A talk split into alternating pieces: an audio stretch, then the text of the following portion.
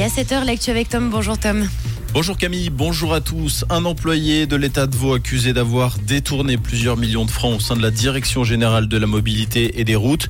Le journal 24 heures avance la somme de 3 millions de francs, un chiffre qui n'a pas été confirmé par les autorités. L'affaire serait en lien avec des chantiers de routes cantonales.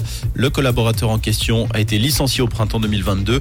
Les autorités cantonales ont déposé une plainte pénale. La télémédecine a de la peine à s'implanter en Suisse. L'année passée, 15% des médecins de famille ont pratiqué des consultations médicales à distance, souvent ou occasionnellement, contre 84% en Grande-Bretagne.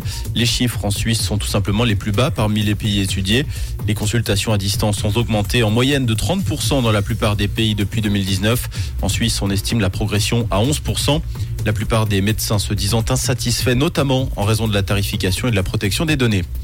La vente de billets à bord, c'est fini pour la compagnie ferroviaire BLS. N'ayant pas d'automate à toutes les stations, le transporteur permettait encore à ses passagers d'acheter un billet au contrôleur directement dans le wagon.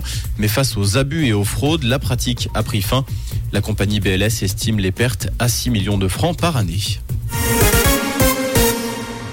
À l'étranger, les conséquences du dynamitage du barrage de Kakovka en Ukraine. Plusieurs villages en aval de la retenue ont été inondés dans la région de Kherson. Plus de 17 000 personnes ont été évacuées.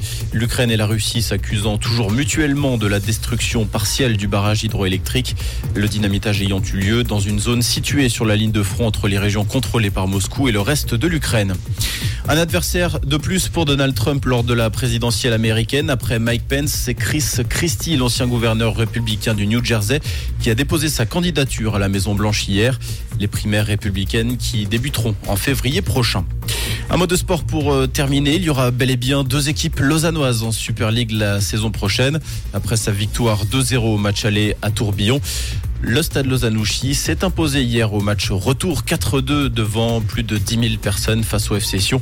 Le FC Sion qui évoluera donc en deuxième division l'année prochaine. Rouge.